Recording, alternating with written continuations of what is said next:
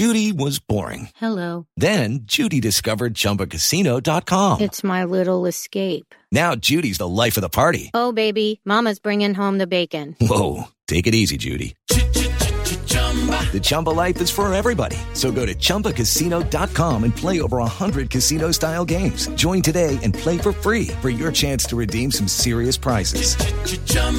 Chumbacasino.com. No purchase necessary. Void where prohibited by law. 18 plus terms and conditions apply. See website for details.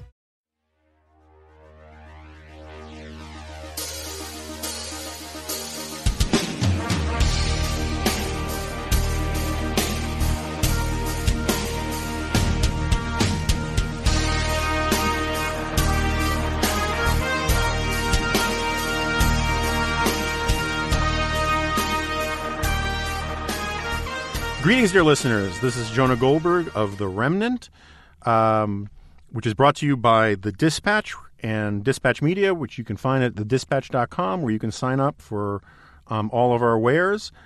Today's episode is brought to you by Mrs. Fields Cookies. More about that in a little bit. Who doesn't like cookies? So you probably know, if you looked in your feed, that this is a sort of a different kind of episode. I'm actually in what I would have once called behind enemy lines, but no more. At Reason Magazine, I'm in their studio. It's amazing. It's like a bar mitzvah at Caligula's palace out in the editorial suite. And I'm interviewing Nick Gillespie. What is your title now? I am editor-at-large. Uh-huh. I used to be an editor-at-large. Yeah, now it's a good place to be. Yeah, it's you have all the freedom to kibitz and complain and point out better things, but no responsibility to see anything actually carried out. That is pretty accurate. We used to talk about it in terms of, there are staff that load diapers and staff that change diapers. Uh-huh. An editor-at-large is loading diapers. Yeah, I like it. So and we're going to sort of pick up where we left off. Maybe not exactly where we left off, because we were talking. What were we talking about? I think we had strayed into conversations about Star Wars and The Mandalorian and all of that kind of stuff. That's right. Are you still keep up on sci-fi? Somewhat. I've become. I've always disliked Star Trek, other than the original series, and I'm not a Star Trek fan. I'm a William Shatner fan. Uh-huh. So there is someone who comes out that way. That's interesting. I see T.J. Hooker as like everything is moving up to and away from T.J. Hooker. Uh-huh. Does that include the Gremlin episode of Twilight Zone? And the Esperanto movie he recorded in the mid-'60s. What about the spoken word rendition of Rocket Man? Yeah, you know what? I'll tell you this. That is great, and I remember seeing that live with my brother. This would have been sometime in the late 70s. It was on a syndicated science fiction awards program, and it was just called, like, Ladies and Gentlemen, the Science Fiction Awards Program. Really? Hosted by Bill Shatner, and Bernie Taupin comes out, the lyricist of Rocket Man, and says, like, when Elton John and I did The Rocket Man, it was a big hit with the kids. Here is William Shatner doing his dramatic reading of it, and I'm sorry, can I curse on your podcast? I'd rather you didn't, but we can try and beep it out. No, so but that's right. And then Shatner did this, and my brother, who's a huge science fiction guy, he's a few years older than me, we looked at that and we were like, did we just see that? Yeah. And then there was another kid in our neighborhood who was into science fiction, and the next day at the bus stop or whatever, we were like, did we imagine that? And then it was gone, because this was the 70s, so there was no on-demand culture. There was no reruns. There was no VCRs yet. And I used that thing when Napster came out as a unauthorized file sharing service in the late 90s. The first thing I did, I was like, I wonder if they have Rocket Man by William Shatner. And like within a day of Napster starting, there were like 5 versions. I was like, that's awesome. This is great. This is freedom. And when YouTube started, I did the same thing. And they actually had the footage. And I sent it around to my friend and my brother. And I was like, we didn't dream it. Yeah, so it's funny you mentioned this, because I have a very similar experience with something somewhat related. I was out of high school. I was backpacking with a buddy of mine and in Europe, and we were at a hotel, and there's this video that comes on the TV that was a claymation video of Star Trek.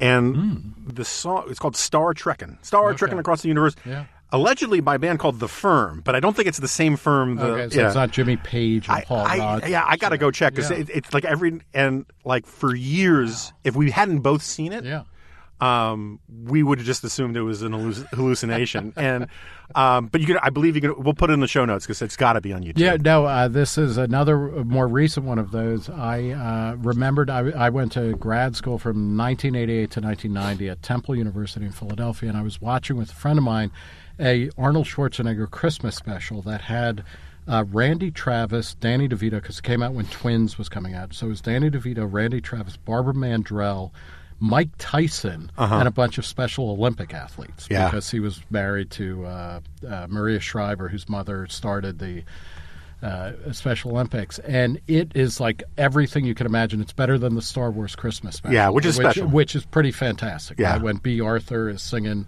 songs after the Star Wars cantina closes. So I remember explaining that to a couple of people, and they were like, "You're making that up." Like where Arnold is working out with Special Olympic athletes who are making fun of him, where Mike Tyson is like, shadow boxing with Barbara Mandrell or something. And everybody was like, "You're making that up." And it was the hardest freaking thing to find online because Schwarzenegger, who has immense power, scrubbed it from everything. But it's out there. Look for it.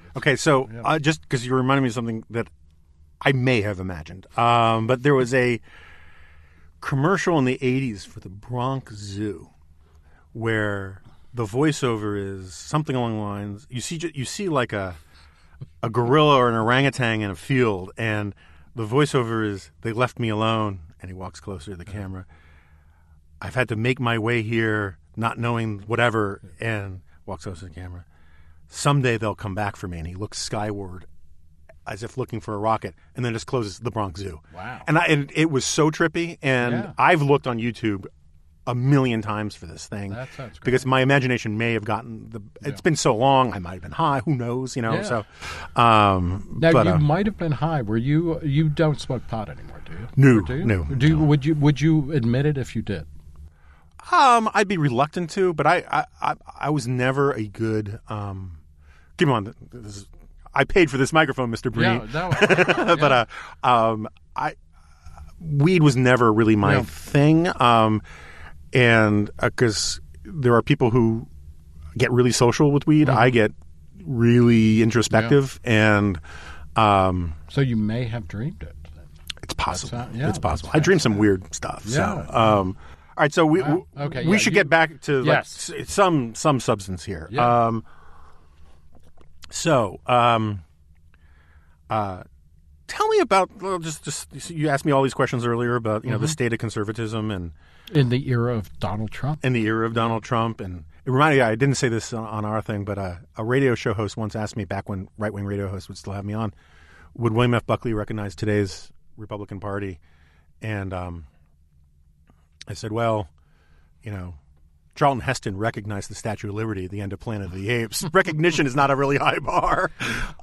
Can I don't mean to turn that away, but what would Buckley think? Because my understanding, when you guys had your 50th anniversary party in D.C., and this was a moment of understanding for me of where libertarians fit in the modern right, the reason table was way, way, way in the back, and like 10 rows earlier, closer to the stage, was the Log Cabin Republicans. Is that right? Like, holy cow, we're way in the hinterlands compared to the gays. Yeah. Like, we really are on the outs. But my understanding was at least they were Republicans. Buckley, that's true. But that, and they believe in marriage, I guess, right? That Buckley was kind of disappointed in the way National Review and the conservative movement had faded. And, at that dinner, it was odd. Stan Evans, Stanton Evans, was the co-host, and it was one of Buckley's last public appearances. And they were really sour. And it was odd because George W. Bush had just won re-election. I mean, this was a magazine that more than any... it's amazing how National Review went from zero readers in 1955 to electing Ronald Reagan, reconfiguring the American political landscape. And we had just locked into it. I think David Brooks at the time was claiming was a permanent governing majority for Republicans. Yeah, that worked out. Yeah, but... And, was Buckley disenchanted with the way National Review and the conservative movement had been going? I I honestly don't know. I knew Bill pretty well, not as well as some other people at NR, certainly not like Rick Burkreiser, who knew him for a quarter century. But Bill did have a melancholy side to him and a dyspeptic side to him. And this is the what would Bill Buckley do conversation is a common one on the right. There are a lot of people who think he would be all in for Trump. I think that's ludicrous. Yeah, that seems totally right. Yeah, I think at the very minimum he would make a sort of a binary choice kind of argument and all that kind of stuff. But, you know, Bill Buckley really believed in good manners. Even when he was saying things that were offensive to people, he believed in doing it in a well-mannered way. And so Trump's style alone would probably have really bothered him. And you know, Buckley made his career criticizing Republican politicians from, you know, certainly Eisenhower, but, you know, his relationship with Nixon was frosty. Yeah, if I'm remembering correctly, National Review didn't endorse Richard Nixon for president in 1960. I think that's right. Yeah. And so my guess is he would have had a sort of a nuanced and Buckley-esque position on a lot of these things. Right. And he didn't like Yahooism very much. So, but I don't know. Yeah. I mean, he you know, by the end he was very ill from the emphysema and all that kind of stuff. So I'm not sure I would extrapolate from one evening. Right. I mean, one of his bizarre gifts was to write brutally honest obituaries. Yeah. And, you know, it takes a certain personality type to be willing to be able to do that. There's still a lot of libertarian feathers ruffled when Murray Rothbard died, and I'm not particularly a fan of Murray Rothbard. He wrote a obituary where he said something like, I send my regrets to his immediate family, but not the movement he inspired. Yeah. And it was very nasty. Yeah, no, he did some of that stuff. At the same time, I was going to say, and this is, it's odd to pull Buckley because he was such a effective and fierce polemicist. Also, we could use more people like him. One of the things that is amazing about Firing Line, as well as many other appearances he made where he would talk to people that he disagreed with completely or almost completely, or would arrange an array of voices. Yeah, Noam Chomsky, all those guys, Yeah, no, and one of my favorite episodes of Firing Line, it is Ed Sanders of the Fugs, Jack Kerouac, and an academic I can't remember, and it's like about the hippies or something. And it's just, it's like amazing. Yeah. Although Kerouac was a National Review subscriber. No, and he gave his last major interview to National Review before he died. And I mean, he was, let me put it this way, he didn't represent conservative values very well. He was drunk off his ass and was speaking in, his Quebecois French for a good part of the evening. But we have our own levels of diversity. So, enough about, my shambolic side. All right. Yeah, explain to me the state of the libertarian. Is it a movement? Is it a community? So I'll tell you, one of the things, there's no question that conservatives and Republicans, because Trump is a Republican, obviously not a conservative, but he is carrying that mantle. There's a lot of fighting over Trump. Does he represent us? Is he not? There's a lot of fractures going on. I would say within the libertarian movement, it's interesting, like small L libertarians, some are very pro-Trump because they think he is burning everything down and that, green shoots, it's that I suspect I wasn't around at the time, but when Planet of the Apes came out, there were probably some libertarians who were like, oh, that's good that they blew up the earth because whatever comes next will be better. This is amenitizing the eschaton or something. Yeah. There are libertarians who are like, we can work with him, or not work with him, but work with the world he's creating. And then there are people who are so so never Trump that they can't talk about, a good piece of fish that they have without talking about how much better it would have been if Donald Trump had never been elected. Yeah. And who are actively, I think, working for a Democrat to win because that is the alternative to Donald Trump, and that is preferable to another 4 years of Donald Trump. Yeah. I find myself increasingly, well, there are two things. One, in terms of politics, somebody like Donald Trump is a really brutal clarifying agent. He's an emetic. I mean, he is like syrup of ipecac or a diuretic in American politics. A while ago, I likened him to the main character in Eugene O'Neill's The Iceman Cometh. It's a character named Hickey, a traveling salesman who comes around once or twice a year to this bar in the Lower East Side of New York, and there's a bunch of barflies who are all lying to themselves about their grand plans, and he will come through and systematically make them admit they are never going to leave this bar and they're never going to get their shit together or anything. And in the context of the play, spoiler alert, at the very end after he does this in really great, nasty form, he reveals that he has killed his wife and he's marched off by the police and he's an insane man. I think Donald Trump is Hickey from The Iceman Cometh, and that's not a bad thing. Like anything he does, he's a horrible human being, but he could have a very good effect on American politics. So play that out for me. So he's forcing people to own their positions about stuff. Because for instance, for libertarians, he is kind of forcing us to really own, like, do we believe in absolute free trade or not?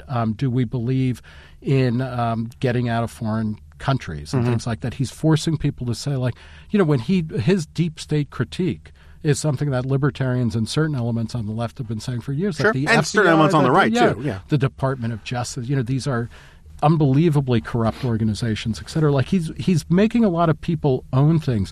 One of the great moments in a recent Democratic candidate debate was somebody said, like, well, what are you against Donald Trump's tariffs? And like Elizabeth Warren and Bernie Sanders and all these people had to be like, no, I hate Donald Trump, but I would never get rid of, the difference between me and Donald Trump is I will never end tariffs against China because I believe in protectionism, full stop. Trump is at least claiming when he accomplishes whatever goal he set, he's a free trade guy, if the other people are playing fair. I think, I think in that sense, Trump, again, I don't support him. I don't see him as the end of the world. He's not the fifth horseman of the apocalypse or anything. But he is making us take account of what we really believe. A lot of libertarians say, they're happy for him to be impeached and we should impeach more presidents. I find that like a fatuous statement, to be quite honest. I argue with my colleagues a lot about it. And, I think he's also making me say, like, well, I don't think he should be impeached. I don't think he should be removed from office for what he's been accused of so far. But it's also like, well, maybe government isn't something that is always terrible. Like there are better and worse versions of government. I think he's forcing an accounting on the libertarian side that can be very helpful to the intellectual dimensions of libertarianism. Okay, so that's interesting. I'm still not sure I see it because, one of the grave concerns I have is, there's what's his name?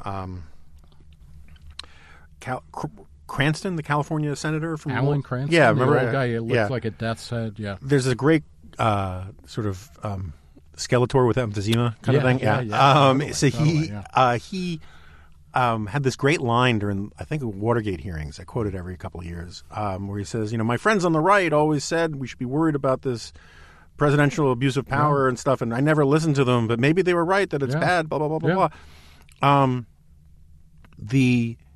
The next, if Elizabeth Warren or Bernie Sanders, they are not going to return us to regular order. Absolutely they are going to pocket all of these deviations from the norm and say, well, they got to use them, so we get to use them, right? Yeah, yeah. And in fact, that's part of what Trump is saying. That, Obama did this and that, et cetera. And, and let me put it this way. Part of I interviewed Judge Napolitano, who's the last hardcore libertarian at Fox News. Yeah. And he was saying, every president is worse than the previous one because they get all of the power that their colleagues in Congress granted them, plus whatever new ones they get granted. And, so Trump is the worst president by Napolitano's definition, and he's a mass power. I don't think it's critical yet in the sense that every time he's been told to stop, he hasn't pulled an Andrew Jackson yet. Sure. And that because he doesn't know what he's doing, which is maybe not. But I mean, I believe in institutions, and I also, I guess, where I was going with this though is that Trump is forcing. I think he forces people to kind of go all the way through. Like when you agree with him on something, like you really have to think through, like, why do I agree with this, and can I separate it from this kind of loathsome character? Okay. So And he, I'm sorry, I'm rambling, but what are podcasts for if not to ramble? Yeah. You know, he has done stuff from a libertarian perspective, which is quite good, you know, things like criminal justice reform. He, in 2016, against Hillary Clinton was not going, said she would not sign legislation that would make marijuana legal or decriminalize. Trump said, you know, what if Congress wants to return that to the states, he doesn't, you know, he was fine with that. It's like, in many ways, he's advanced certain things. The tax bill that he put forward, it's terrible in the context of he's still spending more money than we're bringing in, but he actually did a bunch of things that make absolute sense, like changing the way that tax is collected on a worldwide basis for Americans, changing certain depreciation schedules, getting rid of the state and local tax deduction. Good for him. I unfortunately, I moved from a relatively low tax place to New York City, so I'm still paying for that, but... You know, these are things that are not such, you know, they're not terrible. Yeah, no, look, I agree with that. There's a lot of that stuff I support. I always bristle a little bit, and this is a point that I made before Trump was president, where we, anything good that happens on the president's watch, he gets the credit for it, right? Sure. And this is really Paul Ryan and Mitch McConnell saying, here's a fait accompli, sign it. And he said, okay, because he didn't care. Yeah, but I mean, think about it. You know, Paul Ryan is, by the way, one of the biggest disappointments in American political history, I think. But you know what? I don't want to get dragged down that alley. I don't want to go down that alley either. Because it doesn't matter anymore. But having said that, yeah, like Trump, you know, Trump should get credit for the things that presidents get credit for. Then they almost never deserve them. I guess this goes to my longer answer to the question about what's up with libertarian stuff today, or what am I thinking? One of the things, I believe in institutions, I believe in structures, I believe in, you know, having, showing your math, you know, in everything you do. And one of the reasons Virginia Postrel, who's, I know you're friendly with her, she ran some of your stuff in Reason way back in the day. She's the one who hired me. One of the ways she taught journalism, and I think this is very much what Reason aspires to do, is like when you make an argument, you give all of your, you know, your sources, your thinking, like you make it all plain so people can say, okay, that makes sense, or like here, you made a mistake here. And, you know, I believe in structures. I believe in process. I believe in all of that kind of stuff because I think that's what liberalism, you know, classical liberalism is all about, really, is kind of rationalizing a lot of processes so that people can't just get away with whim and claim that it's divine law or anything like that. Having said that, I think that government ultimately, it's about pre-political feelings and that we get the government that we deserve. And Americans have wanted government. You know, that's Joseph DeMaistre who first said that. I know, which is, so, and believe me. So libertarians for counter-enlightenment reactionaries. He's the bottom of the... I mean, we've argued about this. He's the guy that when Hayek said, I am not a conservative, he was pointing directly at DeMaistre. Exactly. Right. But... You know, we do live in a representative government, and we have for a long time, and it's only getting worse, we've said we want a government that, you know, spends much, much more than it ever takes in, all sorts of things. And I see libertarian at this point, and when I say libertarian, like I don't say I am a libertarian. I say I have libertarian sentiments or tendencies. I tend to think of it as an adjective and as a direction that we move towards. It's a default setting that always gives the individual more freedom and more choice in whatever we're talking about. It can be overridden in particular cases, but it is a pre-political and certainly a pre-partisan sensibility. That is like, do you want to live in a world that is less controlled and less centralized or more kind of chaotic or anarchic and decentralized? I'm not an anarchist. I believe in government. I believe it just should be a lot smaller and it should be rule-bound. But that's what I think Trump is also helping to kind of clarify because, you know, people who get bent out of shape over Trump and who are apoplectic about him, it seems odd to me, you know, because they were this way about Obama and they were this way about Bush. Like, why is Trump special? He is his own uniquely horrible president, but I don't know that he's a qualitatively different monster than Obama or Bush. Okay. One of the advantages and disadvantages of being a libertarian is that you're on such a far shore that the gradations of the landscape out there past Pluto. Yeah. Right. So the gradations of landscape don't seem all that dramatic to you from such a distance, but from up close, I think there's some remarkable differences. And look, there's a lot of stuff that Obama did that drove me crazy. But, and remember, like we both, I'm sure personally, and if not us personally, like are the posses that we rolled with or whatever.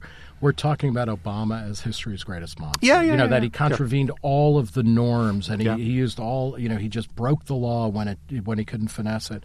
And people were saying that about Bush Hitler back in the day and all of that. And there's some truth to it all, but it's like, I guess for me, the way that we get back to a place where politics and government is in its right size in the whole of human life is like we need to have a libertarian consciousness raising, which happens way before you decide what party you're voting for or anything like that. And it really is about saying, you know what, I believe that individuals all have a certain amount of dignity and a certain amount of right to live their lives the way they want to. And then a lot of other things have to proceed from that. Yeah. No, look, that's that's all fine. I just think when you take that sentiment, which I've become more and more a fan of Haidt's moral foundation stuff, and I've changed my view about intellectual history in a lot of ways. But when you actually get to the punditry part of that, I think there's a lot of wish casting in what you're doing. But, So we're talking about partisanship and libertarians. Can you give listeners a short précis on the relationship between Reason Magazine and the Libertarian Party? Oh, yeah, sure. So the Reason Magazine was founded in 1968 by a guy who was a Ayn Rand fan. He was an objectivist. That's why the magazine is called Reason. Rand thought reason is the thing that made humans humans. You're not a Randian. I am not, no. And by the time... no. And Virginia certainly wasn't. The first few editors of Reason were kind of objectivists. And even Lanny Friedlander, the guy who founded it, was not a Randian. He was interested in objectivism, whatever. But in any case, so Reason was founded in 1968 as a magazine of ideas, and it was modeled in its early kind of statements about what it was trying to do. It talked about trying to be like National Review for libertarians or The Nation or whatever. The Libertarian Party was founded in 1971, and it's a political party. We don't have any official connection with them. Personally, and we're run by a nonprofit, so we can't specifically endorse candidates or particular ballot initiatives, et cetera. There are many ways that you obviously can show support or, common sensibilities with and all of that. So we take a special interest in the Libertarian Party, but we are not of it. Of my colleagues, and I've been at Reason now like 26 years, I think, so it's a long freaking time. I don't even know if any of them are members of the LP. I probably registered as a libertarian sometime in the 80s when I first was able to vote, but I'm not a member now. And so... I voted for Andre Moreau in 1992. Yeah, no, he once took me to dinner, so there you go. He would have gotten my vote, but this was long after his politics had ended. And I was bullish. I don't know if this gets to topic that you're interested in talking about on the Johnson Weld campaign. I was bullish. Ultimately they did not perform as strongly as I would have liked, but. I thought they were, they kind of showed an alternative that was certainly not Hillary Clinton and was not Donald Trump. And, I kind of like that. The Libertarian Party now is going through a weird moment where a lot of people think that Johnson and Weld, who tripled the number of votes that was ever gotten, they got like 3.3% of the general vote and all that, that it was the biggest disaster ever in party history. Because as somebody whose podcast is named The Remnant, you can appreciate people who the one thing that they hate more than being completely ignored is actually having any measure of success.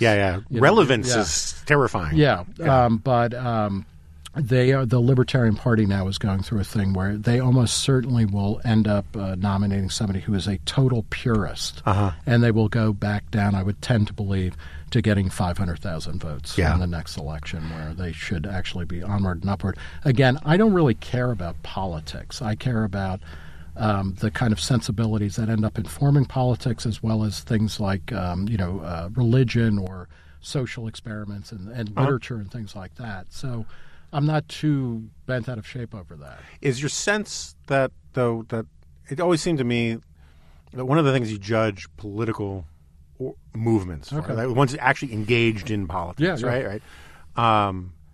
isn't so much what they say, but what they prioritize, right? Mm-hmm. I mean, like, yeah. And it seemed to me that certainly in the 90s and into the 2000s, the Libertarian Party may have been for the privatization of lighthouses and electric utilities, but they were really about legalizing weed, or drugs, probably. Yeah. I mean, I think that was a big issue, and it's fascinating to me because I say this as somebody who. I no longer drink. I don't smoke weed. I take a lot of psychedelics, so I still use drugs, and I also use a lot of legal drugs when I need to and things like that.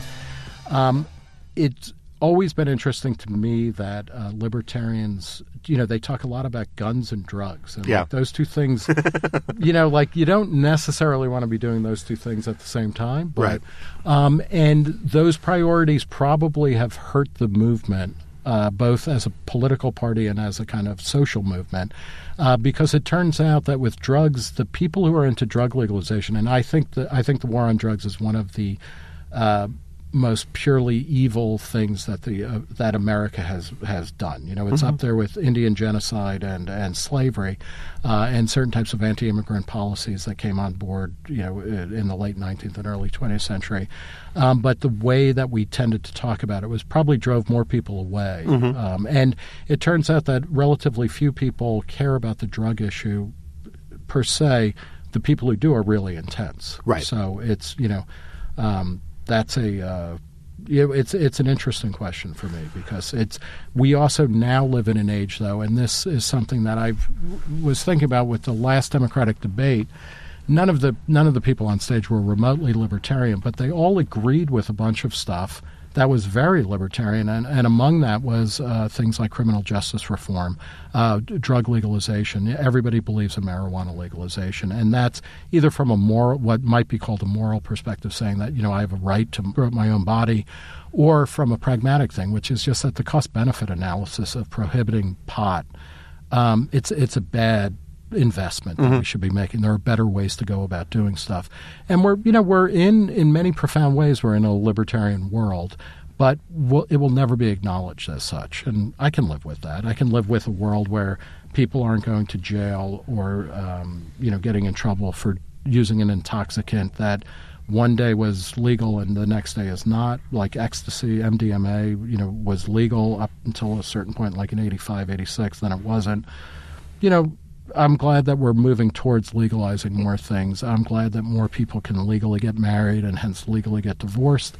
People are more chill about all sorts of things. I think people are more comfortable with different types of businesses, mm-hmm. And different types of living conditions and all of that. So, that's all good. And weirdly, like the Democrats who want to destroy the last vestiges of capitalism, which is a really, really big problem, are also pretty libertarian on a lot of issues, as is Donald Trump. Yeah. So I don't want to get into the drug war stuff just because I've been around that horn a million times. But this does the stuff I'm sort of, as a backstory, early on in my tenure at National Review Online, I got into a lot of fights with libertarians. Mm-hmm. And part of the problem was I was particularly hated by a group of libertarians who were of the Lou Rockwell bent. Okay. Right? And I've always found, and not everybody who wrote for them was a bad guy. Right, there are some serious people who wrote there and all the rest and all that kind of stuff. For listeners who don't know, LouRockwell.com was a big deal in the early internet. And it was a libertarian thing, very von Misesian, based out of the University of Alabama the periphery Auburn. Of it. Auburn. They live in Auburn. Uh-huh. They are not affiliated with Auburn University, but that's where the Mises Institute is, uh-huh. which has taken on the name of Ludwig von Mises, who, in a shocking bit of irony, I mean, because the Lou Rockwell crowd in the Mises Institute mostly is very interested in kind of localism. They have a lot of sympathy for the Confederacy and like old times. And their namesake, the Mises Institute, Ludwig von Mises is the kind of archetypal wandering Jew cosmopolitan who loved the city. And here these guys are talking about autarky in Auburn, Alabama, of all places. And I just always thought that the in the world of great oxymorons, libertarians for slavery was always one of the great ones, right? Yeah, I guess so. And Lou Rockwell, who also was I think he was the legislative chief of staff for Ron Paul back in the 70s in his first stint in Congress and things like that, was identified as one of the authors of the Ron Paul newsletters that caused the huge stink, as they should have, because they were full of racist garbage.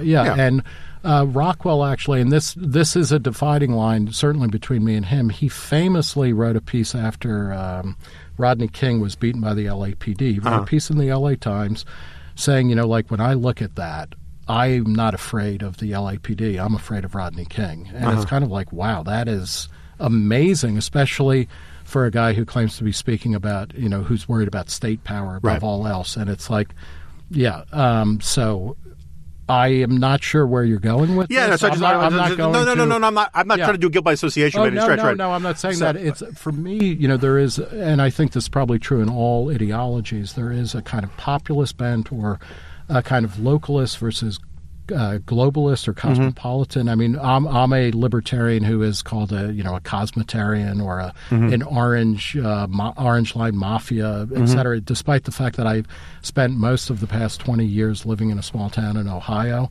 I am a globalist. I'm a rootless cosmopolitan. I'm a rooted cosmopolitan. I was born in Brooklyn. I grew up in New Jersey.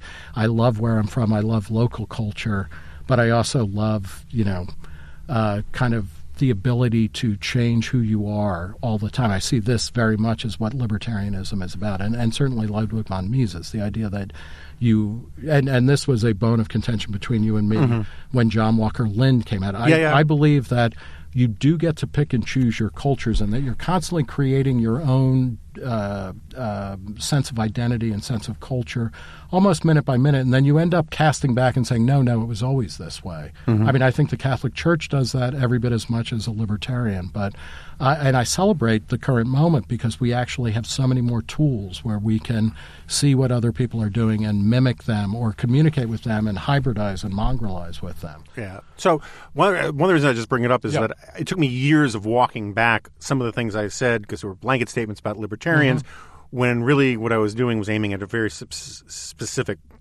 subset of them. But it sort of highlighted for me, who's the guy who ran for libertarian president in 2000? Do you remember? Or was it 2004? Harry Brown? Maybe it was Harry Brown. I got into a long exchange with him on National Review Online where he kept making this argument, which I've heard from many libertarians since then, that libertarianism is the only consistent political philosophy, right? And first of all, consistency is wildly overrated. There's a lot of consistency to Marxism and jihadism and Nazism, right? No, I agree that consistency for its own sake is... And it's also just flatly not true. The more you get to know libertarians is that a lot of the stereotypes about Jews apply to libertarians. You get 10 libertarians in a room, you get 11 positions, and people, they argue amongst themselves all the one time. Big difference is that the Jews run the world. That's right. And the libertarians don't. Well, no, but according to Hawley and Tucker and these guys, libertarians do, in fact, run everything. That is true. Yeah. That is true. So I guess we should take that win. So the other place I come from, the three sources of my libertarianism, other than reading, was one, that experience. Two was doing deep dives on fusionism and where conservatism ideas come from. And third was that one of our both mutual very close friends, Ron Bailey, I used to work with him, and we used to get into lots of arguments about libertarianism, and he helped me on a lot of these things. So, but one of the things that I think has been remarkable in the last 20 years among people who call themselves libertarians is the old libertarian argument of the National Review Frank Meyer variety, which originally came around as called individualism, right? And that was sort of the right-wing libertarianism, was very much framed in terms of negative liberty. Right. The state has no right to intrude on these things. My rights to a gun, my rights to religion are prior to any power of the state. The Bill of Rights are all framed in the negative.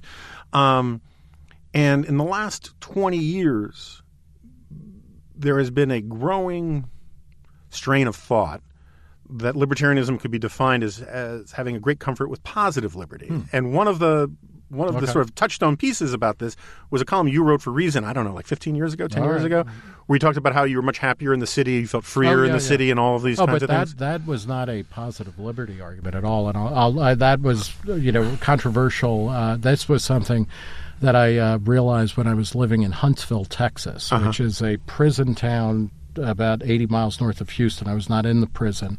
My now ex-wife was teaching at Sam Houston State University. So, and there were houses there that were like basically brand new, that were 5-bedroom houses that were going for like $80,000, and they couldn't sell that. Like, nobody wanted to move there. So, and we talk a lot about the cost of living.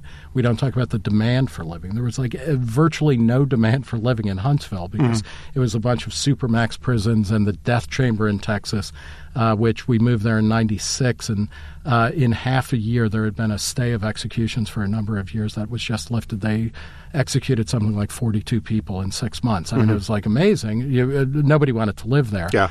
And at the time, libertarians, and I think a lot of business-friendly conservatives, talk a lot about this, how, like, if you just, take away taxes and regulations, like, people will flock to Kansas. And this was, it was Forbes and, like, Pacific Research Institute or something had just come out with a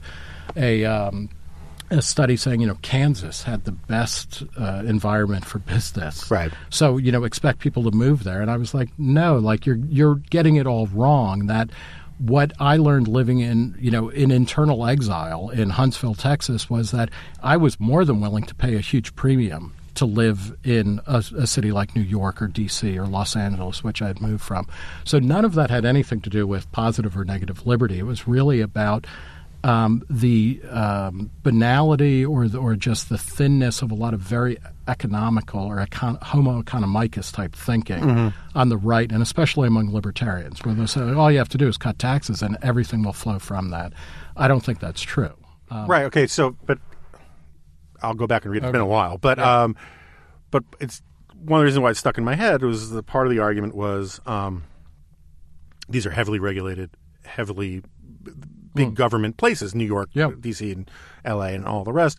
And yet you have more freedom in a certain way, right? No, you definitely do. I mean, what is it? Standpunkt, what is it? City air makes you free. That's right. That's where Arbeit macht du frei is different. But it was a callback to that phrase. Okay, and there's actually an interesting medieval law. It was basically if you were a serf and you made it to a city and you were there for more than 1 year, you were officially free now. That's pretty good. So, like, literally you're free. And our mutual friend, Ron Bailey, who is, one of the, I take responsibility for all the mistakes I've made, but one of the great intellectual influences on me, he talks about moving from rural Western Virginia. Right. You can never say West Virginia. Yes. And, well, not because of the Civil War, right? Yeah. It's like, but coming up out of the subway in New York for the first time and realizing it was home. And there is a paradox, and I think libertarians need to think more fully and seriously about all of these kinds of paradoxes where, you are in many ways more free to live however you define in a city like New York, which is,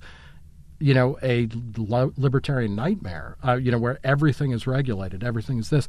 But it's also true at the same time there is this incredible freedom because people around there don't care, or they don't follow the rules, or, suddenly there are enough people where they get to make rules where they have this temporary autonomous zone and they can do whatever they want. So a few years ago, the lovely and talented Catherine Mango Ward said to me that she was meeting more intern applicants at Reason who were taking the side of against the gay wedding cake baker. And I don't know if anybody here takes that position, right? People saying, the state should force a baker to make a wedding cake for a gay couple, right?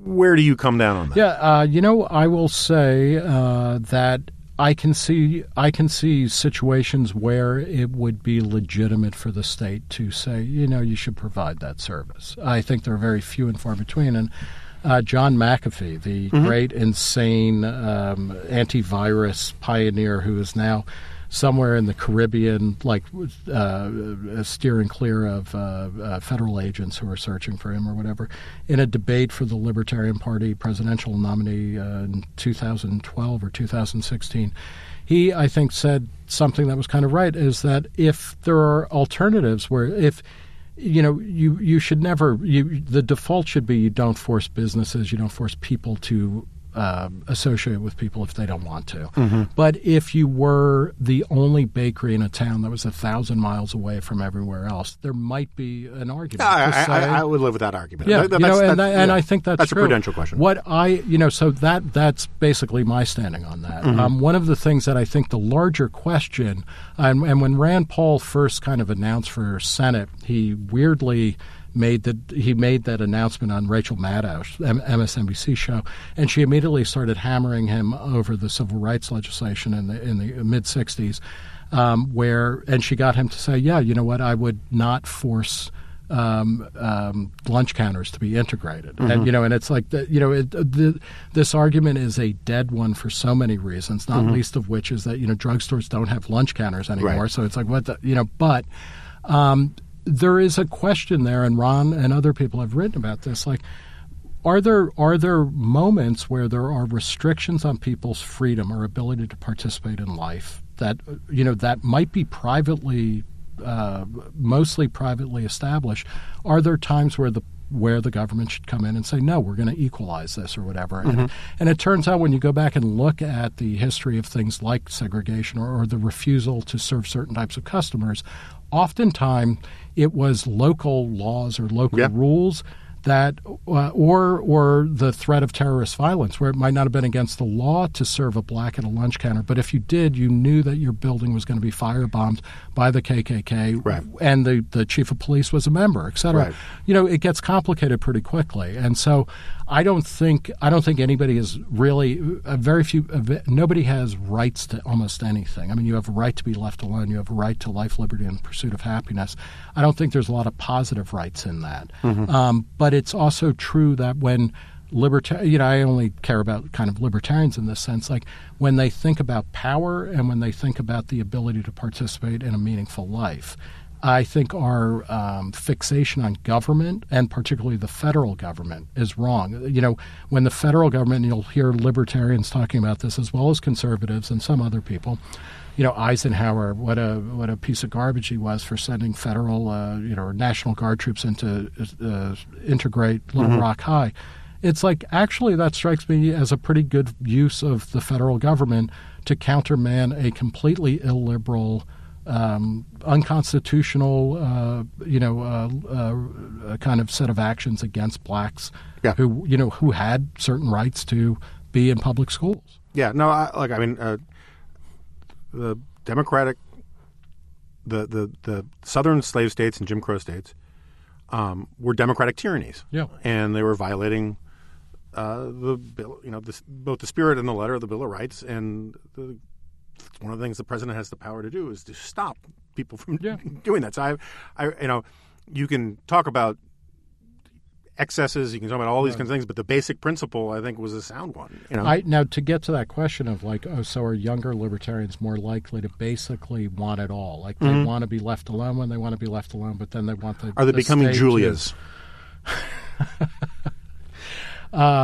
This is I think this is a question for American society writ large. Lately, I had started out, I guess I became a libertarian because I read Reason in high school. My brother, I watched William Shatner sing Rocket Man with, turned me on to Reason. He found it when he went to college, and then I read Free to Choose, et cetera. I went through a Hayek phase, and now I'm probably more in a Schumpeter phase. And Joseph Schumpeter, in his book Capitalism, Socialism, and Democracy, has a great, it's a kind of generous reading of Freud, or rather of Marx, and he says, you know, Marx was wrong when he thought capitalism and kind of a free society would die because it immiserates the poor and they finally realize they're being ripped off, so they stage a revolt.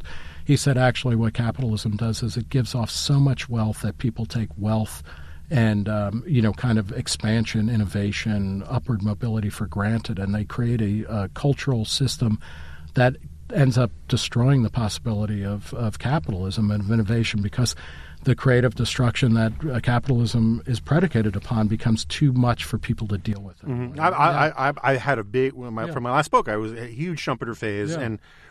I think what we're seeing in American society right now in a lot of ways are people, and particularly younger people, who don't have the memory of socialism and of the Warsaw Pact countries and things like that and the Iron Curtain, think, well, it's like, all you have to do is you can always squeeze a little bit more out of businesses or out of rich people or out of this, out of that, and that nobody anywhere ever should be discomfited by anything in the world. And that's not a good thing. Mm-hmm. And I think it probably might be taking a form among libertarians where it's like, well, we believe in individual rights and negative rights, but, here's a bunch of positive liberties mm-hmm. that we should also be pushing.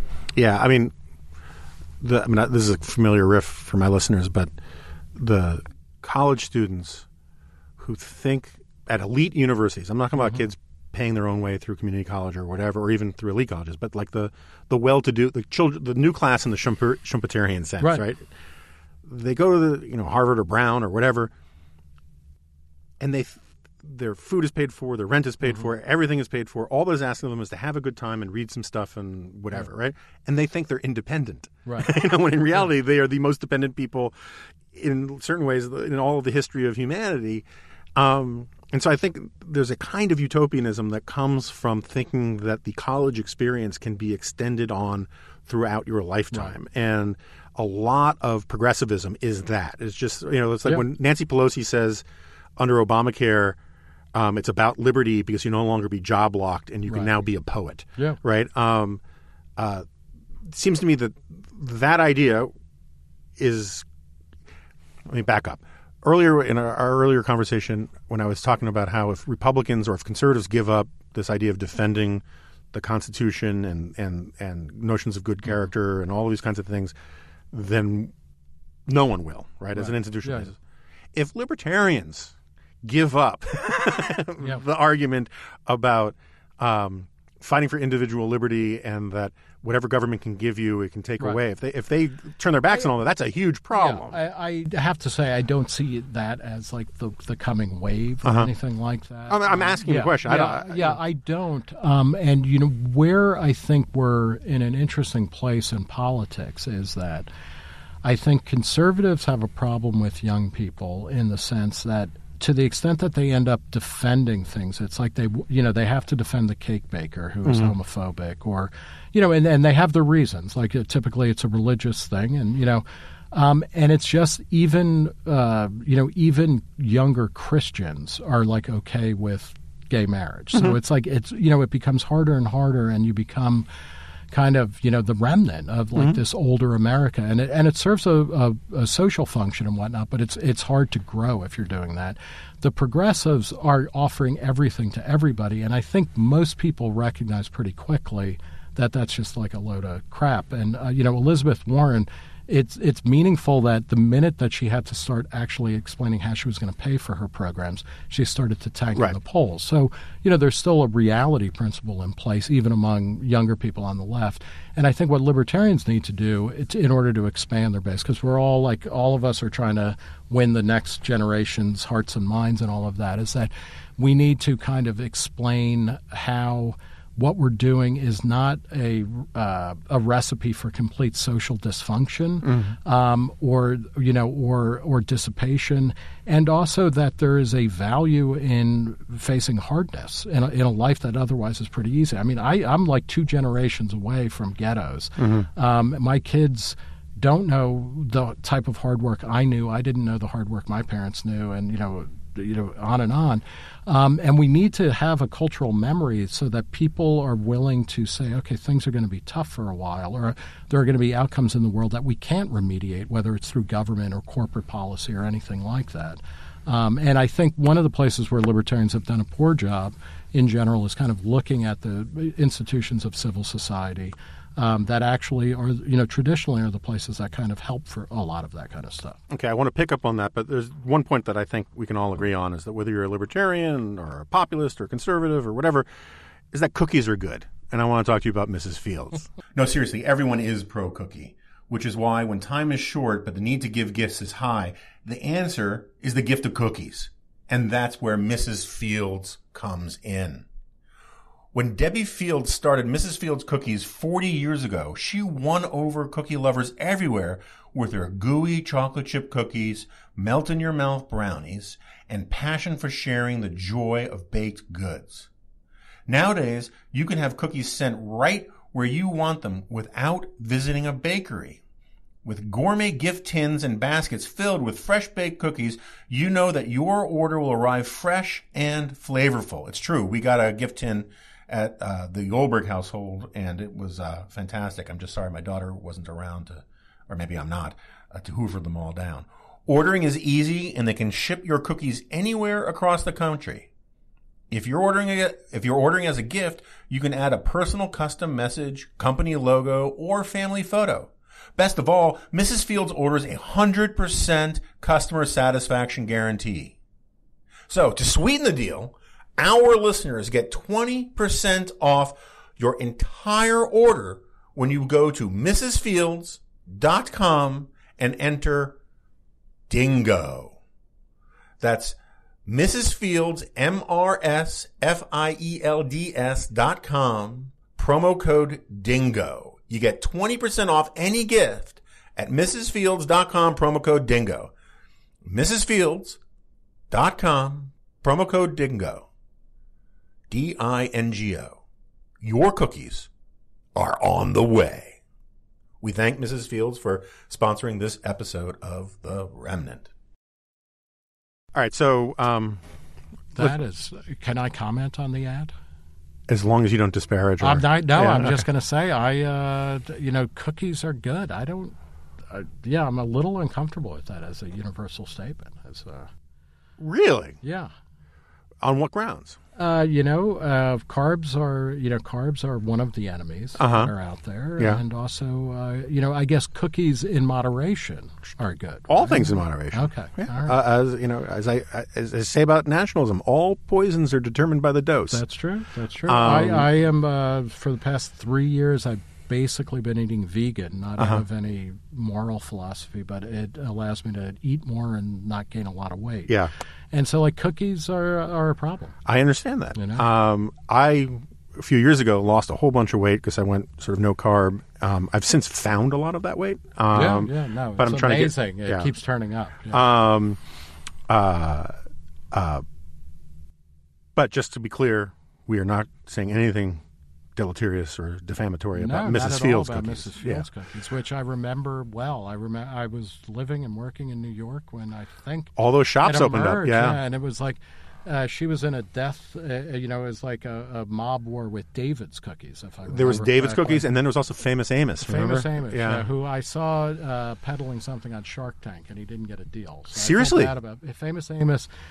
He was like Colonel Sanders. He apparently sold Famous Amos in a deal that got him a little bit of money and then a lot of personal appearances. So he's trying for a second act. So it's funny. I have to give credit to Tim Carney, who first pointed this out to me. But the guy who invented the cronut. Oh yeah. So he apparently Tim was making this point, which I made, but I didn't have the example of the cronut, about how annoyed he gets when people talk about when rich people talk about how they need to, now I'm going to give back. Yeah. Right? And so he gave a bunch of money to charity. Good for him. He should give money to charity. That's a good thing. But, it completely misses the point of how market exchange works, right? He didn't take from society. Right. He gave us the cronut, and... and it sort of gets to, the, I can't remember what we were talking about. Schumpeter? No, long before. It was in the first podcast. It doesn't matter. I'm getting a contact high from your editorial bullpen. I understand.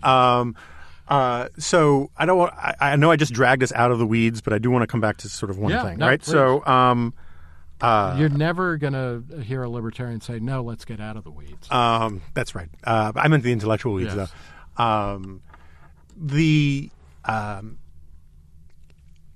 As we discussed before, I'm really more and more and more sympathetic to notions of federalism, and you use this phrase "utopia of utopias." Right. I don't like the word utopia, but right. Yeah, but you're just being rhetorical there. So, where let's just stipulate, Jim Crow, slavery, these things are bad, can't have them back, whatever. Yeah.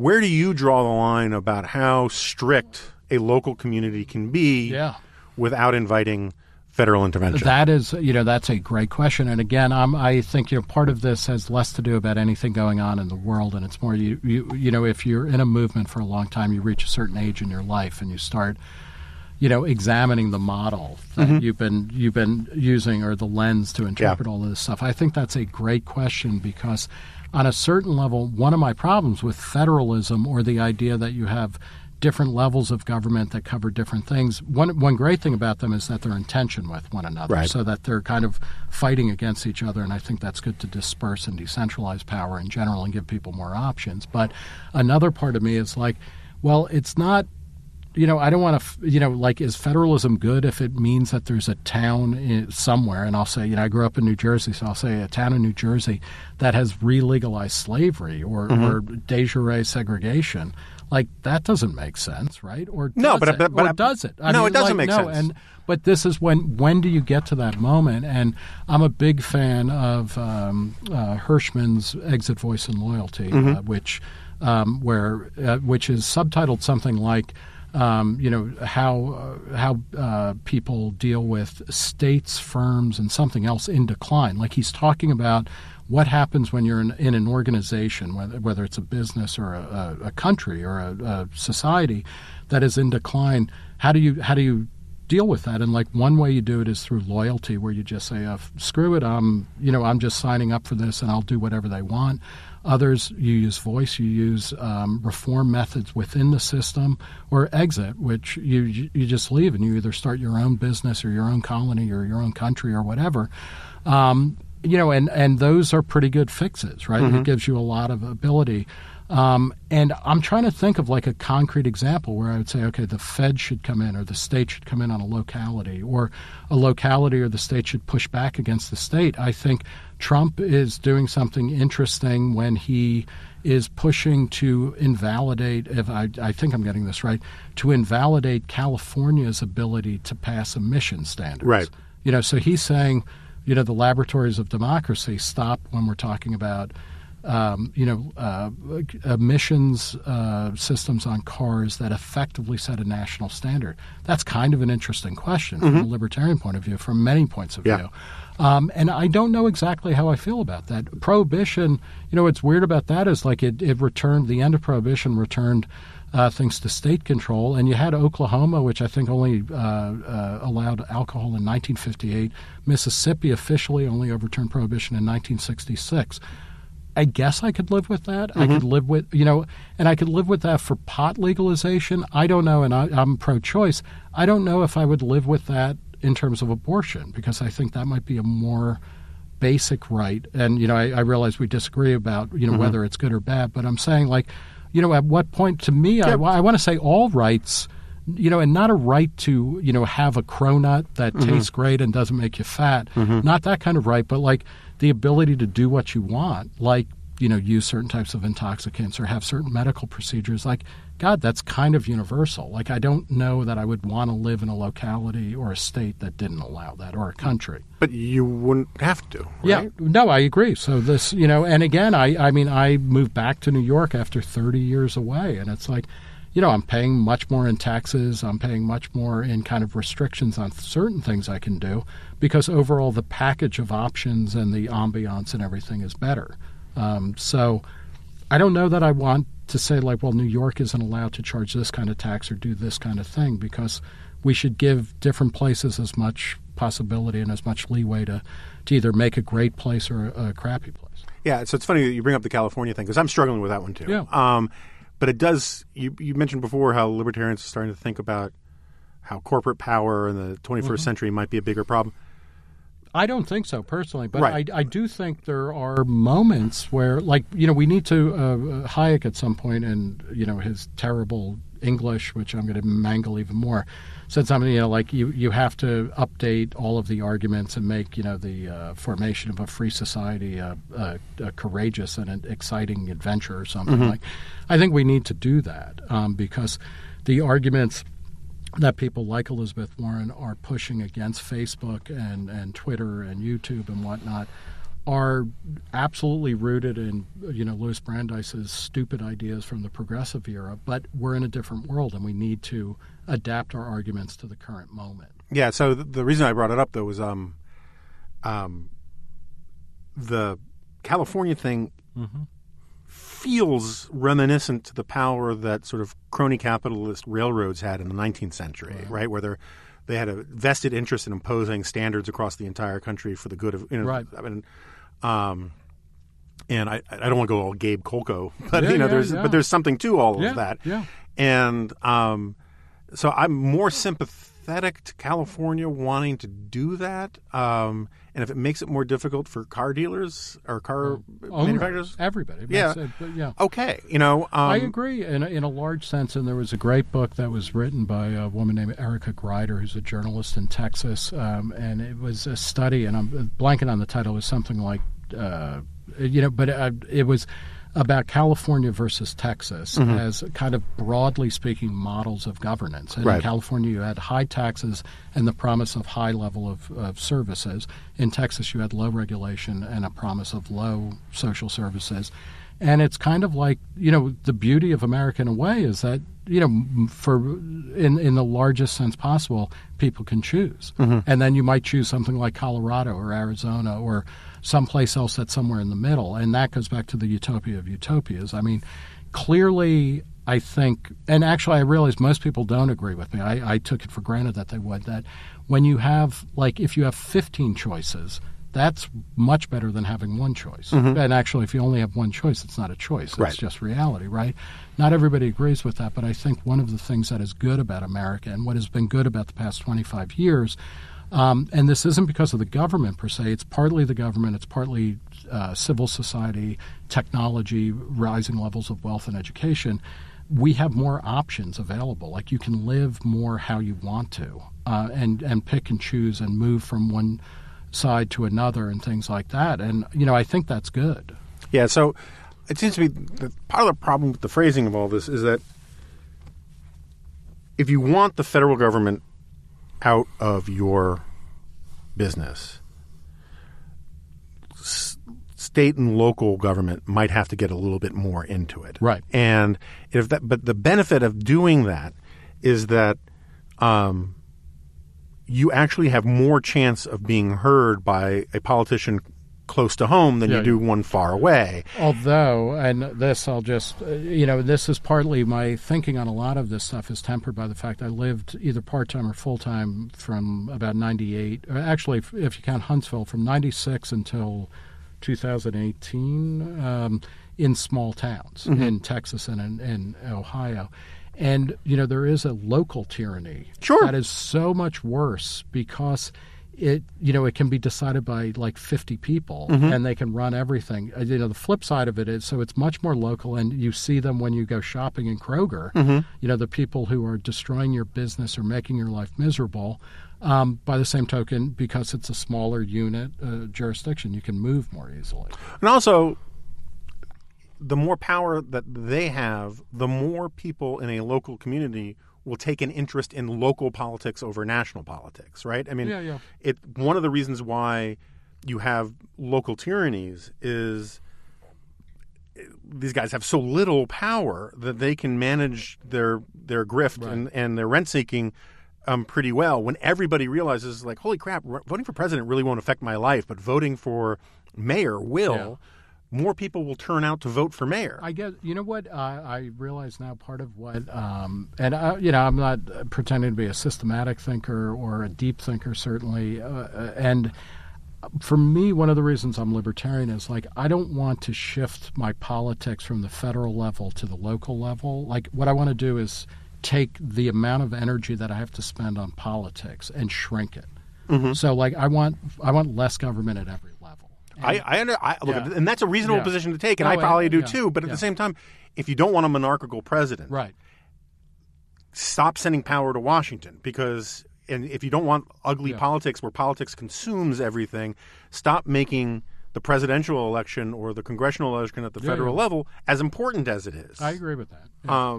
Anyway, so in a weird way, I would argue, even as government gets bigger and bigger, I think this is happening, or what you are seeing in national politics in the book that Matt Welch and I co-wrote 8 years ago, the Declaration of Independence, started with the insight that fewer and fewer people are identifying as either Republican or Democrat. Right. And then we can have an argument about whether or not there are actual independents or is that kind of a fraud. But there's no question that the parties are smaller than they were. We talked in our previous hour about, you were talking about how they are less powerful than they used to be. It doesn't mean politics have shrunk. But I see in the evacuation of political identity as the first thing that people say about themselves. I see that as a promising sign. What worries me currently, and this is something that Trump has managed to do, he has turned everything is now political. Like every utterance, and like when he, the NFL has become political. Pardoning turkeys has become political. Absolutely. Yeah. On the progressive left in general never had a problem with that because they believe that everything is political and must and always will be. I believe that it often is, and that's what we need to identify and attack and get rid of.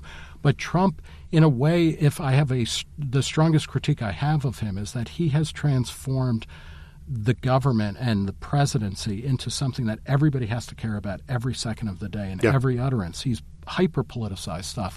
And God, that's a terrible world to live in because politics is about, 51% of people getting to tell everybody else how to live. And I want to shrink the areas of life where that happens to the absolute smallest amount.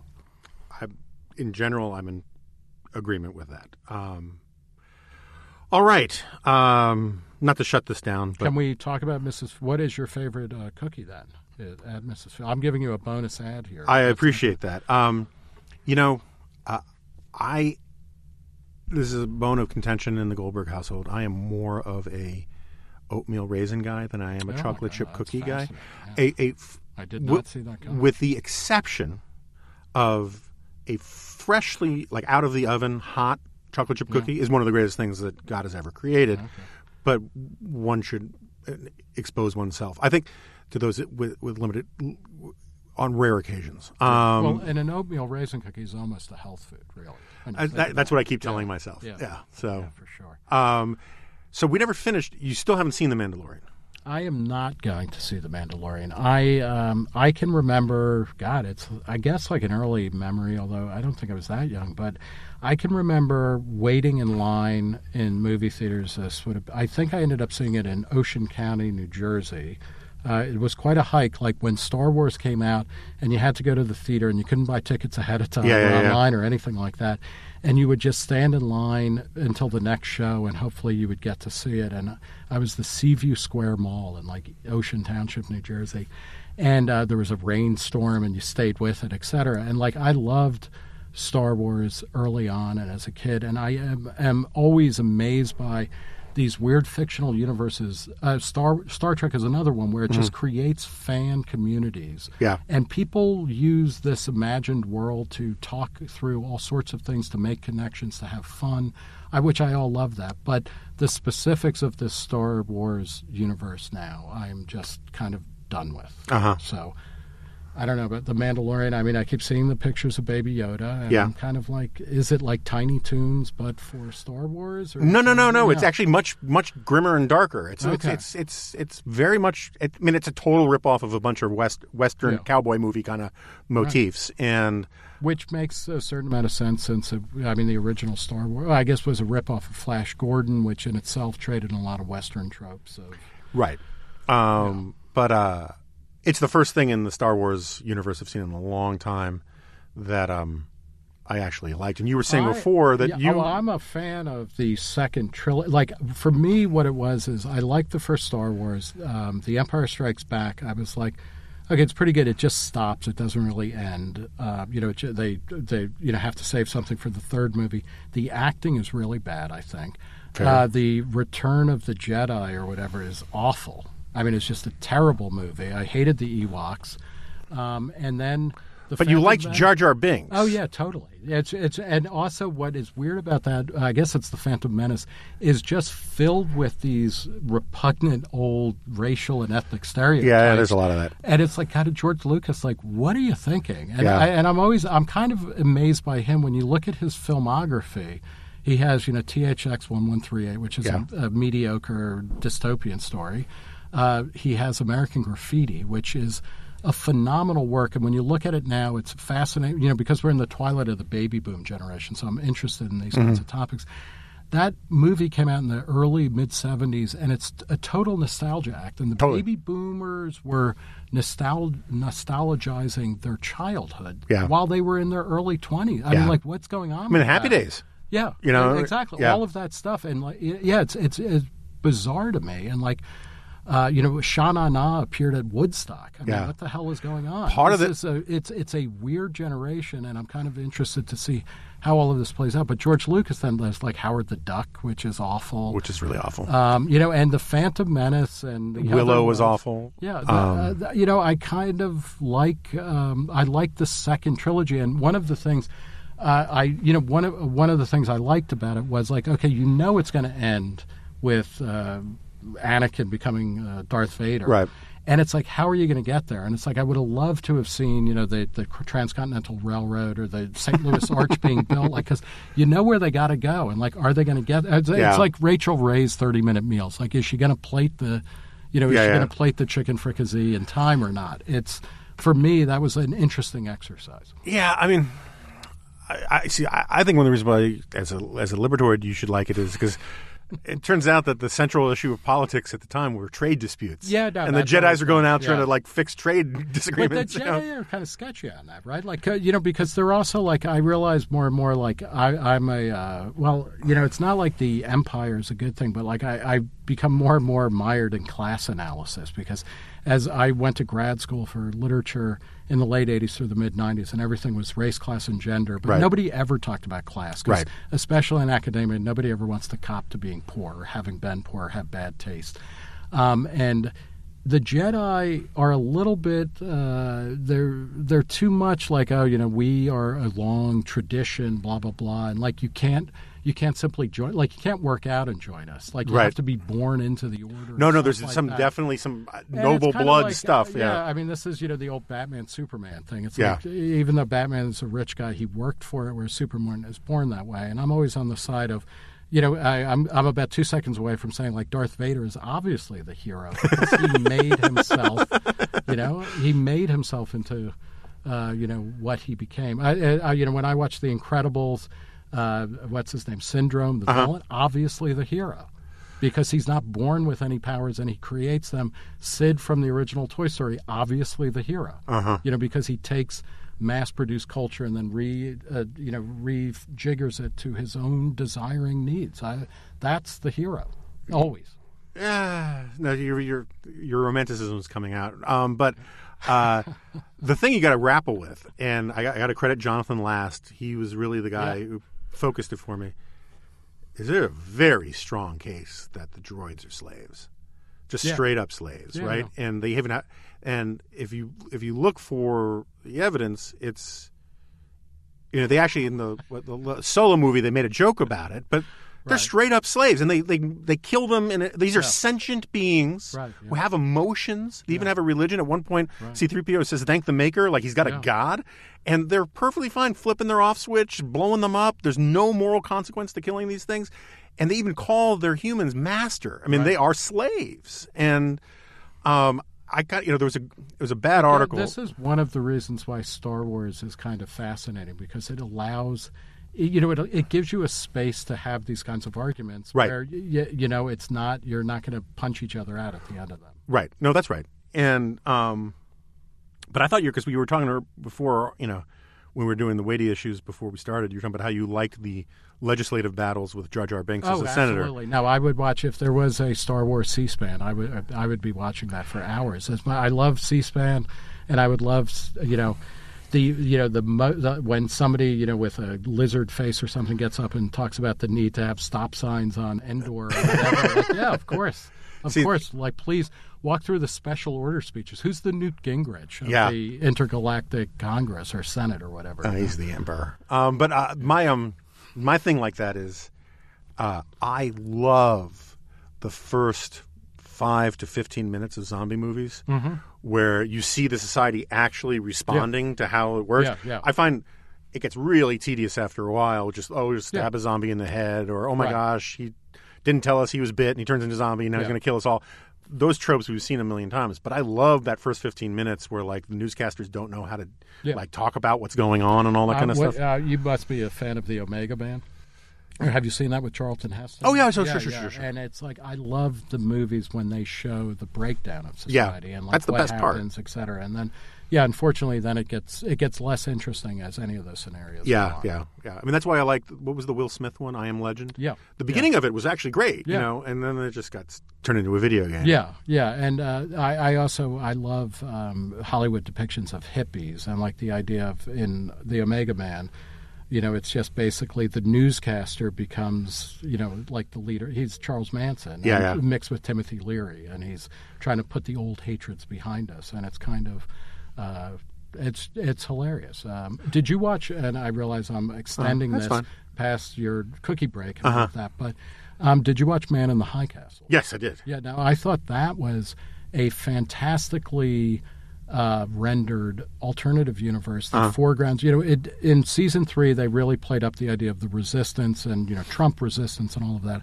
I can take or leave that, but I thought that was a fantastic meditation on okay, you know what, we actually have a bunch of alternative timelines going on, and we can opt in and out. There's limits to them and everything, and I thought that was really extremely well done. I'm a huge Philip K. Dick fan.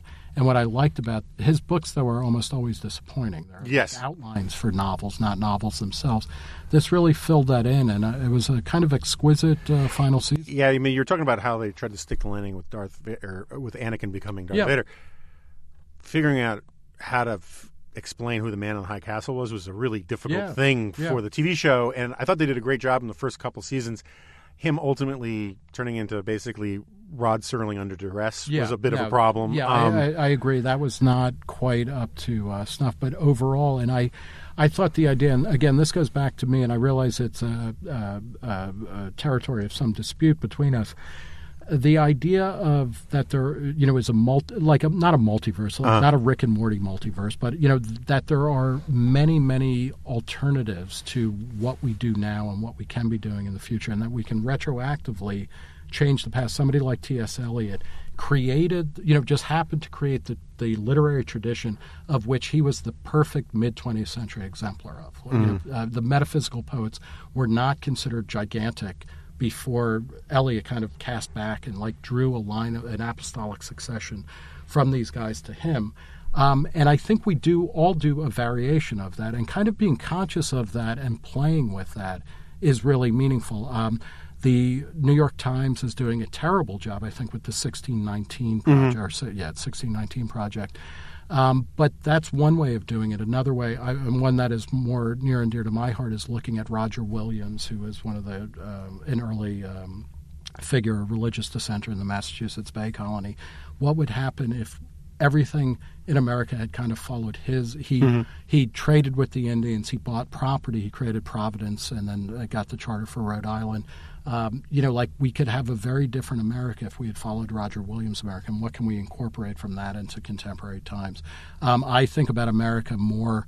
My story of America really is an immigrant story from the mid-19th century or mid-19-teens. And, you know, but we're constantly changing our timelines by how we talk about the past, what we discover in the past, and then how that affects what we do in the future. No, I agree with a lot of that. And I think Sohrab Amari is trying to do something like that. And it's fascinating to me, you know, that a guy who's, an Iranian immigrant who's a recent convert to Catholicism is telling America, okay, this is how it's going to be. Yeah. And in a weird way, that's the most American thing that you could be doing. Yeah. I mean, it's fantastic. But I've been fascinated by this, something similar to this for a very long time, which is the past can change the future because and the present can change the past. Mm-hmm. So the example I often use is that, you know, for most of our lives, was it 1922 when the House of Saud and the Wahhabis take over Saudi Arabia? Yeah, yeah. Really marginally important date. Right. But 1917, when the Bolsheviks take, are hugely important, right? With the fall of the Soviet Union, 1917 becomes less and less relevant, right? Yeah. And with 9/11, all of a sudden, 1922 seemed hugely important. Right. And the way we sort of retroactively pick up on these previous timelines and say, holy crap, we were missing the plot is really kind of fascinating. And what plots are we missing now? You know, speaking of Islamic terrorism, like... or Islamism, like a lot of people say, 1979 was a big year because of the Iranian Revolution. Right. But then there was the siege of Mecca a few months before that, where a bunch of Islamic radicals seized Mecca and ended up being blown away by French commandos at the behest of the Saudi government. And that's when the Saudi government made the deal to Islamic people or Islamic fundamentalists to say, "Go, here's money to go spread it, you know, out around the world, just don't come back here." Right. You know, and so like our eye was on the wrong ball in 1979 in a profound way. Yeah. And so this sort of gets at the part of my, we've gone full circle. Yeah. We talked a lot about Holly and Sohrab and the sort of new, what Rubio calls common good capitalism, which makes me kind of want to retch. But the big part of the argument for using how libertarians are being tested by Trump and the China trade stuff, big part of the argument about why we need to reinvent a lot of our institutional approaches to economics is because China's eaten our lunch and China hasn't. We were told China was going to get free as it got rich, and it hasn't, right? And yes and no. Yes, I agree. Yeah, I'm using shorthand. This is the argument that they use, right? And since it hasn't happened, and now they're a global competitor and threat, we have blah, blah, blah. And my position on that is always, not yet, right? I mean, it seems to me it is not entirely obvious that even if they do terrible, evil, horrible things in Hong Kong, that the fact that they did those terrible, horrible things in Hong Kong won't have a bizarre, unexpected catalytic effect on mainland China. Right. And you ever read, it's one of my favorite essays, Orwell, he wrote an essay called Second Thoughts on James Burnham. No, that sounds fascinating. Oh, you should read it. It's a short read, and it's brilliant. And part of the point he makes in the course of telling this, critiquing Burnham, who he was obsessed with. Right. And who was an early figure at National Review. Communists who then became a great critic of bureaucracy, right? Yeah, and actually Orwell gets a lot of his ideas for 1984 from Burnham's stuff about the managerial class, and Burnham was, of course, a Schumpeter-Menke. So we're really just going around the horn here. Yeah. And but he makes this point that among intellectuals in England during World War II, every single time the Germans had a victory, the intellectual classes, crap, we're going to lose the war. Right? They do these straight-line projections from the moment they're in. But if you ask the average English guy in the street, they're like, yeah, we're going to win. Right. You know, too bad about Tobruk, but we're going to win, right? That kind of thing. And he makes this point as part of a criticism about Burnham that straight-line projections from the current moment are ultimately a form of power worship, because you can't imagine the powerful losing what they've gained at any given moment. Yeah. And I'm not saying that we shouldn't have a different orientation towards China or anything like that. It's just not obvious to me that if you create 400 or 500 million middle class people, that over time, freedom is going to creep up on you. I think that that's absolutely true, and that, you know, in one way, the model to think about China is the way, you know, at the end of the 80s, everybody was enthralled to the idea that we'd all be speaking Japanese, et cetera, or Russian or whatever, and like within a couple of years, those predictions, you know. Sadly, what's her name? Condoleezza Rice had to get a whole new line of work. She had been a Sovietologist. My wife got a master's from SAIS in Soviet politics the year that the Soviet Union broke up. Yeah, I mean, that's tough. But Japan disappeared as like the little engine that was going to take over all of America. I mean, within a year, they were selling Rockefeller Center at a loss, et cetera. Right. And this is not to make light of all of the horrific abuses that are going on in China. I was just reading about in Uyghur communities where the state is sending men to sleep in the beds of the husbands who they put in concentration camps. I mean, it's unfathomable, but I agree. You know, when you raise hundreds of millions of people to middle class status, you are not, they're not going to go along, and they're not going to go along very long. And I think, you know, Milton Friedman had said this when Tiananmen Square happened, that, you know, this made total sense, that they had liberalized their economy. People got some money in their pockets and they started lobbying for political freedom. I think we're seeing something like that again. And regardless of what happens in Hong Kong, you just, you know, once people get a little bit of money and a taste of freedom, and also they can leave. Mm-hmm. You know, it's China, the idea, the defeatism on the left, or rather on the right, is really stunning to me. And this is a weird thing about conservatives, or certain types of conservatives. They have so quickly given up belief that the system that kind of made them, you know, they just believe that it's dead and done for, or something. It's odd. Yeah, no, it's very un-Burkean, right? Yeah. And the part of Burke's point is that example is the school of mankind, right? Mm-hmm. I mean, sometimes the whole point of making mistakes is you learn from them. And under Obama, I always used to say, look, have a little confidence that our ideas, if you actually believe our ideas are right, history will prove our ideas are right. And instead the idea is no, our ideas didn't defeat Obama, and they wouldn't defeat Hillary, but this stuff will. And I just think it's a kind of surrender.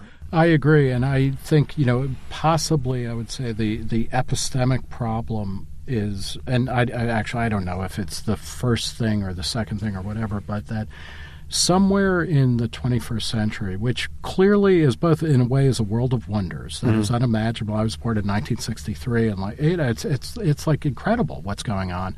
On another level, it's a deeply disappointing future. Mm-hmm. You know, it's just not working out the way it was. But the idea that this stuff is all going to go away because of one or two elections, I think one of the fundamental flaws is that somewhere in the 90s, there was this great moment, and, you know, Bill Clinton said the era of big government is over. People evacuated politics as the primary source of meaning in their lives and identity, and we're back to that now, and that's never a good thing. That's a hallmark of totalitarian states, of authoritarian states, and of, I think, of cultures that are kind of on their heels. And the more that we can get on with this, the spaces where you can actually do stuff and innovate and try things, the better. And I am particularly worried on the left.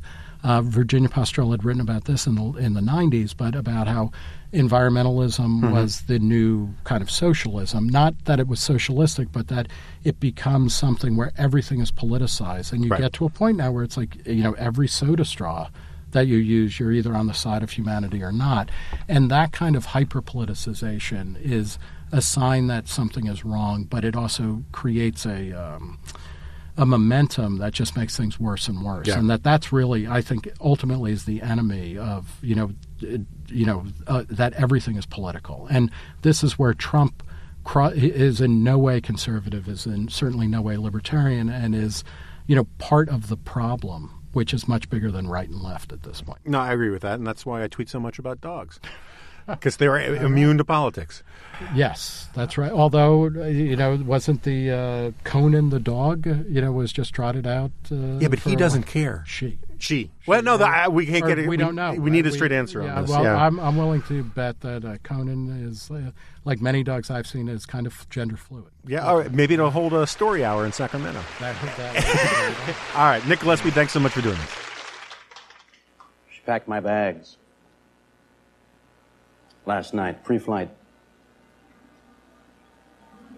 0 hour. 9 a.m. And I'm gonna be high.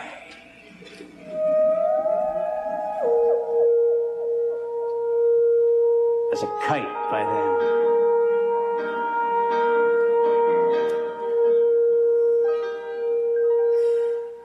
Oh, miss the earth so much. I miss my wife. It's lonely out in space on such a tight flight.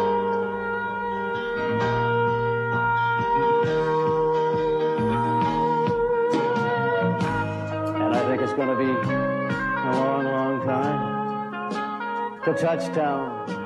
Brings me back again to find I'm But the man they think I am back home, oh no, no, no, I'm a rocket man. Rocket man. Burning out his fuse out here, alone. All right. Now, take it away, sir. Okay. So, how am I going to do this? Okay.